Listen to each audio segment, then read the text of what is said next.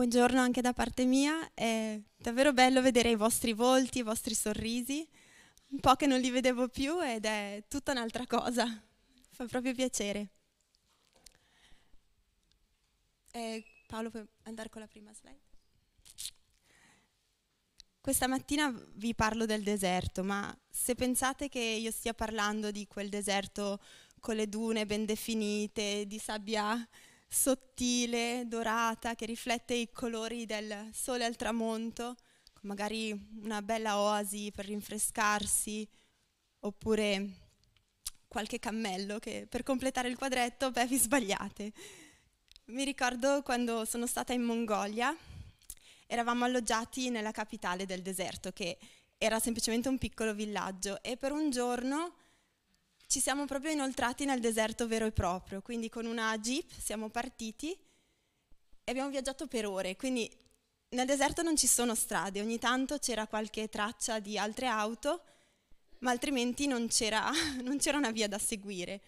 Per un periodo avevamo le montagne sul lato destro e quindi una sorta di orientamento, di punto di riferimento, però il nostro autista sembrava curvare a caso e una volta inoltrati nel deserto non c'erano più nemmeno le montagne, era tutto uguale, non c'erano strade e abbiamo viaggiato così per ore con questa polvere che entrava dalle bocchette dell'auto e a un certo punto mi sono detta: e se l'auto si ferma? Nessuno sa dove siamo, come ci trovano in mezzo a questo immenso deserto e cosa facciamo? E non ho potuto far altro che pensare al popolo di Israele, che nel deserto c'è stato per molto tempo, non una giornata come noi. E quindi oggi vi parlo di quel deserto arido, dalla terra secca, sassosa, dura, con il caldo che soffoca, la polvere che non ci permette di respirare. Parlo di quelle stagioni della nostra vita che vorremmo evitare. Quelle dalle quali vorremmo uscire il più in fretta possibile, che vorremmo superare in fretta, lasciarci alle spalle o magari evitare del tutto. E perché ne parlo? Perché sono situazioni reali che ci troviamo ad affrontare e non possiamo saltarle o evitarle, ma dobbiamo inevitabilmente passarci attraverso. E ne parlo perché so che Dio non spreca nessuna stagione della nostra vita, neanche quella del deserto, che c'è sempre un motivo o una finalità. E quindi vorrei che oggi vedessimo il deserto come opportunità. Ci sono due tipi di deserto, quello della comunione e dell'intimità con Dio e quello della prova, e non per forza uno esclude l'altro. E vorrei vederli con alcuni esempi. Possiamo iniziare dal deserto come comunione. E ho preso l'esempio di Mosè che incontra Dio nel deserto. Leggiamo in Esodo 3 i primi sei versetti. È un capitolo che vale la pena leggere per intero, ma oggi prendiamo solo i primi 6 versetti. Or Mosè pascolava il gregge di Getro, suo suocero, sacerdote di Madian. Egli portò il gregge oltre il deserto e giunse alla montagna di Dio, all'Oreb. E l'angelo dell'Eterno gli apparve in una fiamma di fuoco, di mezzo ad un roveto. Mosè guardò, ed ecco il roveto bruciava col fuoco, ma il roveto non si consumava. Allora Mosè disse: «Ora mi sposterò per vedere questo grandioso spettacolo, perché mai il roveto non si consuma». Or l'Eterno vide che egli si era spostato per vedere, e Dio lo chiamò di mezzo al roveto e disse: «Mosè, Mosè!» Egli rispose: «Eccomi». Dio disse: «Non avvicinarti qui, togliti i sandali dai piedi, perché il luogo sul quale stai è suolo santo».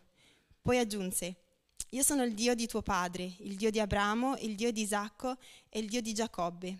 E Mosè si nascose la faccia, perché aveva paura di guardare Dio. Poi in questo capitolo Dio va avanti dicendo che ha visto l'afflizione del suo popolo, che interverrà per liberarlo, lo condurrà nella terra promessa, e incarica Mosè di guidare questa operazione e poi gli rivela anche il suo nome. Quindi è un momento molto intenso, forte e significativo, ed è successo nel deserto. Mosè è andato nel deserto E in più dice: ora mi sposterò. Si prende il tempo per stare con Dio, lo cerca, è intenzionale, è disposto ad inoltrarsi in questo deserto. E così ha incontrato Dio, ha sentito la sua voce e ha ricevuto anche un incarico importante. E questo è solo il primo di molti incontri tra Mosè e Dio nel deserto. Per esempio, nei capitoli 19 e 20, l'intero popolo di Israele è ormai nel deserto, ai piedi del monte Sinai, e Mosè sale sul monte, quindi ancora più isolato, si isola dal resto del popolo, per incontrare Dio. E lì Dio gli parla, gli dà le istruzioni, si rivela, gli dà i comandamenti e così via. Mosè nel deserto parlava faccia a faccia con Dio. Addirittura nel capitolo 33 leggiamo questo momento bellissimo dove Dio si rivela, passa davanti a Mosè con la sua bontà. Lui chiede: voglio vedere la tua gloria. C'è questo incontro molto speciale, molto profondo. Questo deserto, oltre a essere inteso come un periodo di prova, è difficile, perché immagino che non sia facile passare 40 anni nel deserto e ci siano delle difficoltà, ma è anche un tipo di deserto che è inteso come posto isolato, un posto dove c'è silenzio e solitudine, un posto dove siamo tagliati fuori dalle distrazioni, da ciò che è normale, da ciò che è la quotidianità. Se pensate, il cielo stellato più bello lo si vede laddove non ci sono luci artificiali, dove non c'è niente attorno, e così anche la voce di Dio si sente più chiaramente quando non ci sono interferenze, quando non ci sono distrazioni. Dio nel deserto non ha parlato solo a Mosè, ha parlato ad Abramo, ha parlato a Isaia, ha parlato a Elia in uno dei momenti più difficili della sua vita, a Giovanni Battista, e anche Davide ha sperimentato una vicinanza e un'intimità con Dio quando si stava nascondendo da Saul nel deserto. E io credo che Dio ci invita in questo tipo di deserto per avere comunione con Lui, e lì ci parla in modi che non potrebbe fare in altri luoghi. E questo invito è per il silenzio e la solitudine, per prenderci del tempo con Lui, non per andare a cercarci delle difficoltà, questo sia chiaro. Vediamo la prossima slide. Il deserto come intimità con Dio. E qui ho preso l'esempio in Osea capitolo 2, anche questo è un capitolo che vale la pena leggere per intero, ed è diviso in due parti. La prima parte, dai versetti 1 a 13, parla della punizione di Israele per la sua infedeltà. E nel versetto 3 dice: la ridurrò a un deserto, la renderò come una terra arida e la farò morire di sete. E poi dal versetto 14 fino alla fine del capitolo parla della sua restaurazione. E già dal versetto 14 dice: perciò ecco, io l'attirerò, la condurrò nel deserto e parlerò al suo cuore. Qui il deserto è per attirarci a sé, per mostrarci un altro aspetto del suo amore. A volte abbiamo bisogno di un periodo difficile per ritornare a Dio, per realizzare che Lui è la parte migliore, è ciò di cui abbiamo bisogno, la parte essenziale alla quale non possiamo e non vogliamo neanche rinunciare. E quando il legame con Dio si incrina o si spezza, ecco che ci ritroviamo inevitabilmente in una situazione di deserto come nel versetto 3.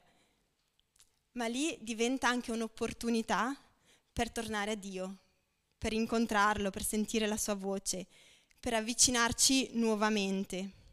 E in quel momento ecco che la compassione di Dio si mostra. Infatti, se andate avanti a leggere dal versetto 14 in avanti, lo si vede il cuore di Dio come padre e come sposo, e la restaurazione di questo legame. E vedendo come Dio si comporta con il popolo di Israele, ci permette di capire il suo carattere, conoscerlo di più, e così vediamo anche come Dio si comporta con noi.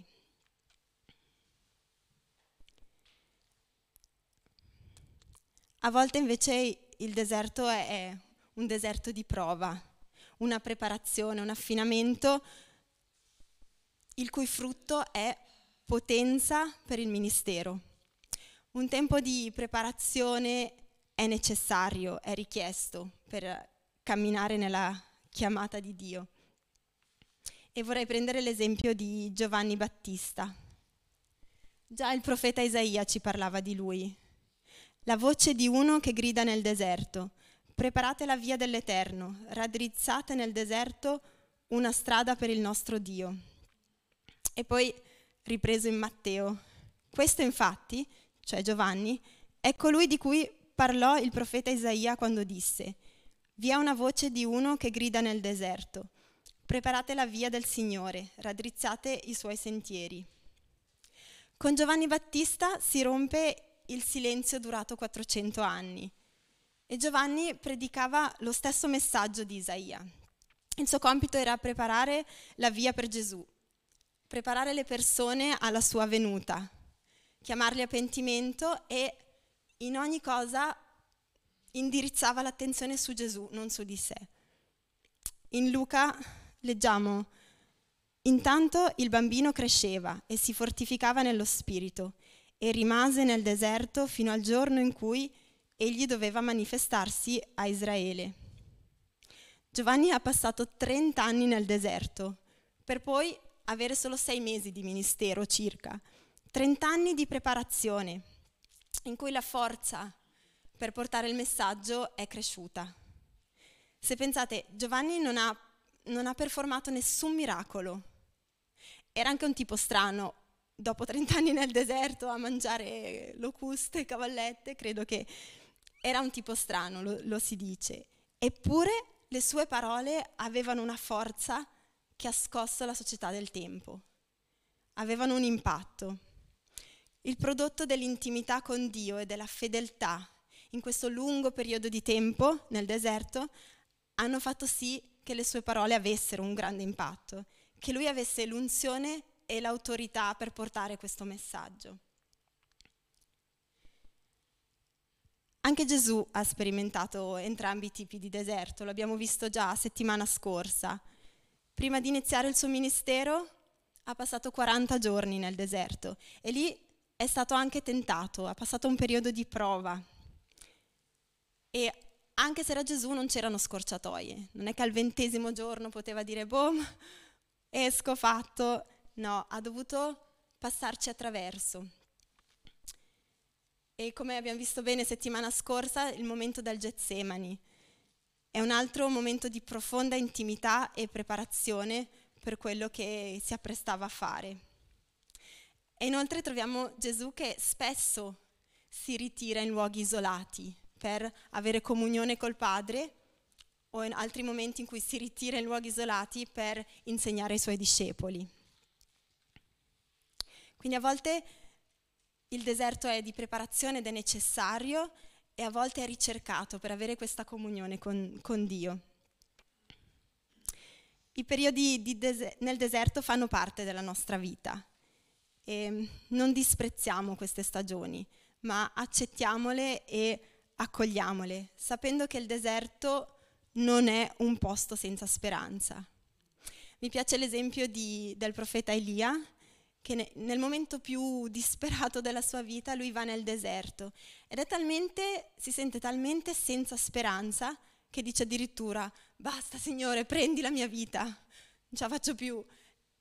E mi piace vedere come Dio reagisce, perché non è scocciato o non lo giudica o non si spazientisce, ma lo incontra lì dov'è e non lo lascia lì dov'è, ma in un modo molto pratico lo aiuta a passare attraverso, a dire: ok, mangia una focaccia e ti passa, nel senso esci da questo posto, però non gli valida comunque i suoi sentimenti, la sua disperazione.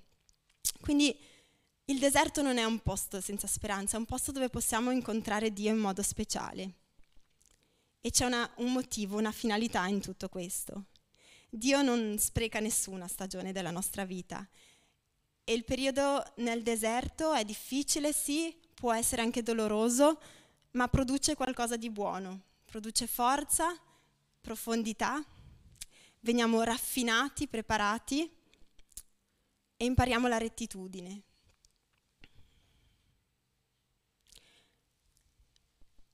Se pensiamo al popolo di Israele, che ha vagato per 40 anni nel deserto, quando il viaggio poteva durare pochi giorni. E in questo periodo Dio si è rivelato più che mai. Ha parlato loro, ha provveduto quotidianamente in maniera miracolosa, ma soprattutto era con loro nel deserto. Non era un'idea, non era qualcuno di lontano che guardava dall'alto, che dal comfort del suo trono guardava giù e ogni tanto dava una mano. Era con loro, era nella colonna di nuvola e di fuoco, era in mezzo a loro tutto il tempo. Lo leggiamo in Esodo 13, versetti 21-22. E l'Eterno andava davanti a loro di giorno in una colonna di nuvola per guidarli nella via e di notte in una colonna di fuoco per far loro luce affinché potessero camminare giorno e notte. La colonna non si ritirava mai davanti al popolo di giorno né la colonna di fuoco di notte. Era con loro tutto il tempo. E così vale anche per noi. Quando attraversiamo un periodo di deserto, non solo, Dio è lì con noi, è nella polvere, è nel casino, è nella sofferenza, è nella disperazione, nelle lacrime, è nella rabbia, è lì con noi, è vicino più che mai ed è pronto ad incontrarci e a parlarci e soprattutto a portarci attraverso, non ci lascia lì, ci accompagna fuori attraverso questo deserto. Dicevo che c'è una finalità, c'è un motivo per cui passiamo attraverso il deserto e vorrei tornare a qualche versetto prima. Esodo 13, 17. Qui è l'inizio, quando il popolo parte, sta per partire, esce dall'Egitto e va verso la terra promessa. Or quando il faraone lasciò andare il popolo, Dio non lo condusse per la via del paese dei Filistei, benché fosse la più breve. Ok, stop. Come? Cioè, che senso ha fargli fare la via più lunga? Farli passare attraverso il deserto, tra le difficoltà e la sofferenza? Farli soffrire quando c'era un'altra via? Che senso ha farli restare nel deserto per 40 anni quando in pochi giorni, 11? In 11 giorni avrebbero potuto risolvere la questione, entrare nella terra promessa ed essere a posto. Perché fargli prendere la via più lunga? Andiamo avanti a leggere. Poiché Dio disse: perché il popolo non si penta quando vedrà la guerra e non ritorni in Egitto. Dio, nella sua gentilezza e nella sua saggezza, ha allungato la strada al popolo di Israele e li ha guidati nel deserto, perché se li avesse condotti per la via breve loro non sarebbero stati pronti e vedendo la guerra, vedendo la battaglia, avrebbero girato e sarebbero tornati in Egitto, sarebbero tornati schiavi e non avrebbero potuto entrare nella terra promessa. A volte non capiamo perché dobbiamo attraversare dei periodi difficili, ma in questo esempio lo vediamo molto bene, lo vediamo chiaramente. Abbiamo un Dio che ha davanti agli occhi il piano completo, conosce la fine della storia fin dall'inizio e ci guida con infinita saggezza e gentilezza, quindi possiamo fidarci. Noi non lo vediamo, il popolo di Israele probabilmente anche per quello si lamentava, ma com'è possibile così tanto tempo? Ma Dio sapeva quello che stava facendo, sapeva che portandoli per la via breve non avrebbero potuto entrare nella terra promessa. Avevano bisogno di questo tempo di preparazione, di questo tempo di comunione, di questo percorso. E se leggiamo Esodo e seguiamo il popolo di Israele nel suo viaggio, vediamo che si è lamentato parecchio nel deserto e ne ha allungato così anche la sua permanenza. Nonostante Dio fosse costantemente in mezzo a loro, provvedesse per loro quotidianamente in maniera miracolosa. Loro si sono lamentati per la loro condizione, per quello che dovevano vivere, per la promessa che tardava a compiersi, per il lungo tempo nel deserto delle difficoltà, per le cose che andavano diversamente da come avrebbero voluto. Vi riconoscete? Io mi riconosco. A me succede, forse sono l'unica. Ma cosa possiamo imparare da loro? A non lamentarsi? Difficile. Ma nella Bibbia c'è un intero libro di lamentazioni e persino i salmi ne sono pieni. Quindi da qualche parte possiamo sentirci autorizzati a lamentarci, e meno male. In fondo la sofferenza fa nascere delle domande sul carattere di Dio e questo ci spinge a cercare delle risposte e ci spinge a conoscerlo di più. Inoltre è anche un modo per elaborare le emozioni che viviamo. Ma quello che possiamo fare è imparare a lamentarci bene, a lamentarci in modo biblico. E il Salmo 13 ce lo insegna. Ho diviso il Salmo 13 in 3 parti e ci sono 4 punti che possiamo imparare per lamentarci bene. La prima cosa da fare è rivolgersi a Dio. Quando ci lamentiamo è facile lamentarci a destra, a sinistra, con chiunque incontriamo, con famiglia, amici, con chiunque, ma la cosa importante è rivolgersi a Dio. E poi nei primi 2 versetti vediamo che Davide qui porta il suo lamento a Dio. Possiamo portare il nostro lamento a Dio. Leggiamoli. Fino a quando, o Eterno, mi dimenticherai?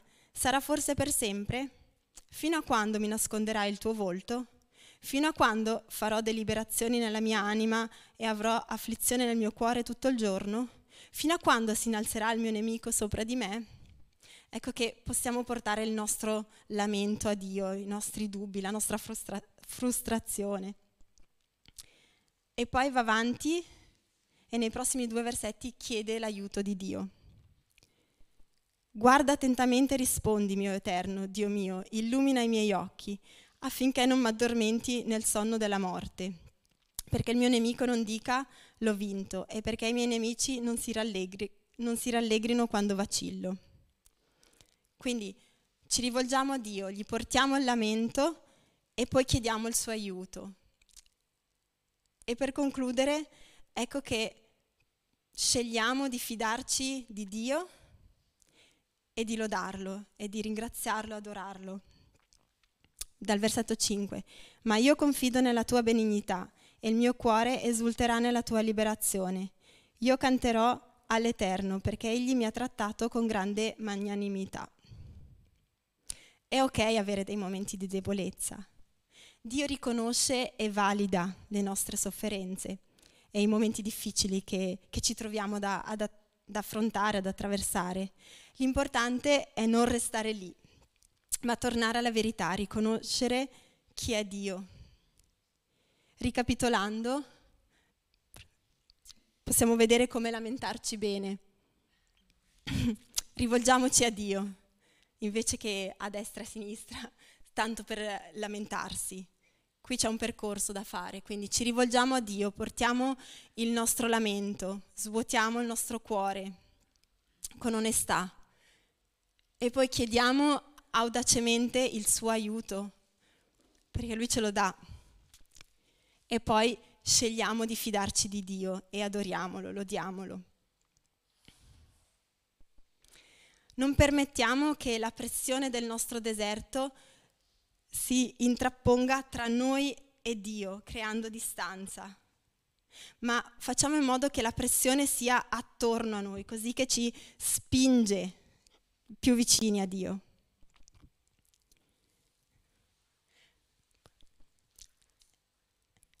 Non manchiamo il punto del deserto, che è quello di prepararci e di portarci più in profondità con Dio durante il processo, mentre lo attraversiamo, perché appunto, per quanto difficile e doloroso, produce qualcosa di buono, di meraviglioso in noi, raffina il nostro carattere, ci insegna la rettitudine, ci trasforma, ma anche attorno a noi. perché produce anche potenza e autorità per il nostro ministero, per quello che siamo chiamati a fare. Spesso la nostra prova più grande diventa poi la testimonianza più forte. E non dimentichiamoci che è tutto per la gloria di Dio.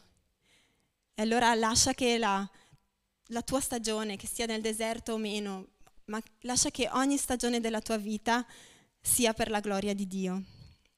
E Lui saprà ricavarne qualcosa di buono. Che possiamo dire come Gesù nel Getsemani, non la mia ma la tua volontà sia fatta. Sapendo che Dio è con noi in ogni passo, che non ci lascia, non ci abbandona, che è con noi nella polvere, che è con noi attraverso il deserto, che provvede per noi e soprattutto che ci guida con infinita saggezza e gentilezza. Possiamo fidarci, lo leggiamo attraverso le storie della Bibbia, lo sperimentiamo nella nostra vita ed è vero che quando siamo nel deserto è difficile vedere una via d'uscita, è difficile avere speranza, ma possiamo essere sicuri che c'è questa speranza, che Dio è con noi, ogni passo. Quindi vorrei che ci potessimo sentire incoraggiati a non disprezzare il deserto, se dovessimo trovarci in questa situazione, ma a riconoscerlo come opportunità per crescere in profondità, in comunione, intimità con Dio e soprattutto per lasciarci trasformare, per far sì che Lui possa prepararci e raffinarci. Signore, grazie perché sei fedele, grazie per la tua bontà, grazie per la tua saggezza, la tua gentilezza. Grazie che sei con noi e anche quando noi non ti percepiamo, grazie che tu non rinunci a noi. Ti chiedo di incontrarci lì dove siamo, ti chiedo di rivelarti in maniera speciale ad ognuno di noi. Signore, che come Mosè possiamo sentire la tua voce, che possiamo vedere il tuo volto, che possiamo sentirti vicino più che mai. Grazie che non sprechi nessuna stagione della nostra vita, ma che per ogni circostanza, per ogni difficoltà, per ogni prova c'è qualcosa di buono che viene prodotto.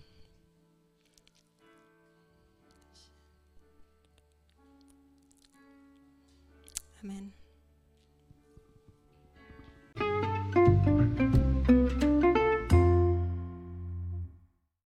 Segui le informazioni su www.cepparbedo.ch.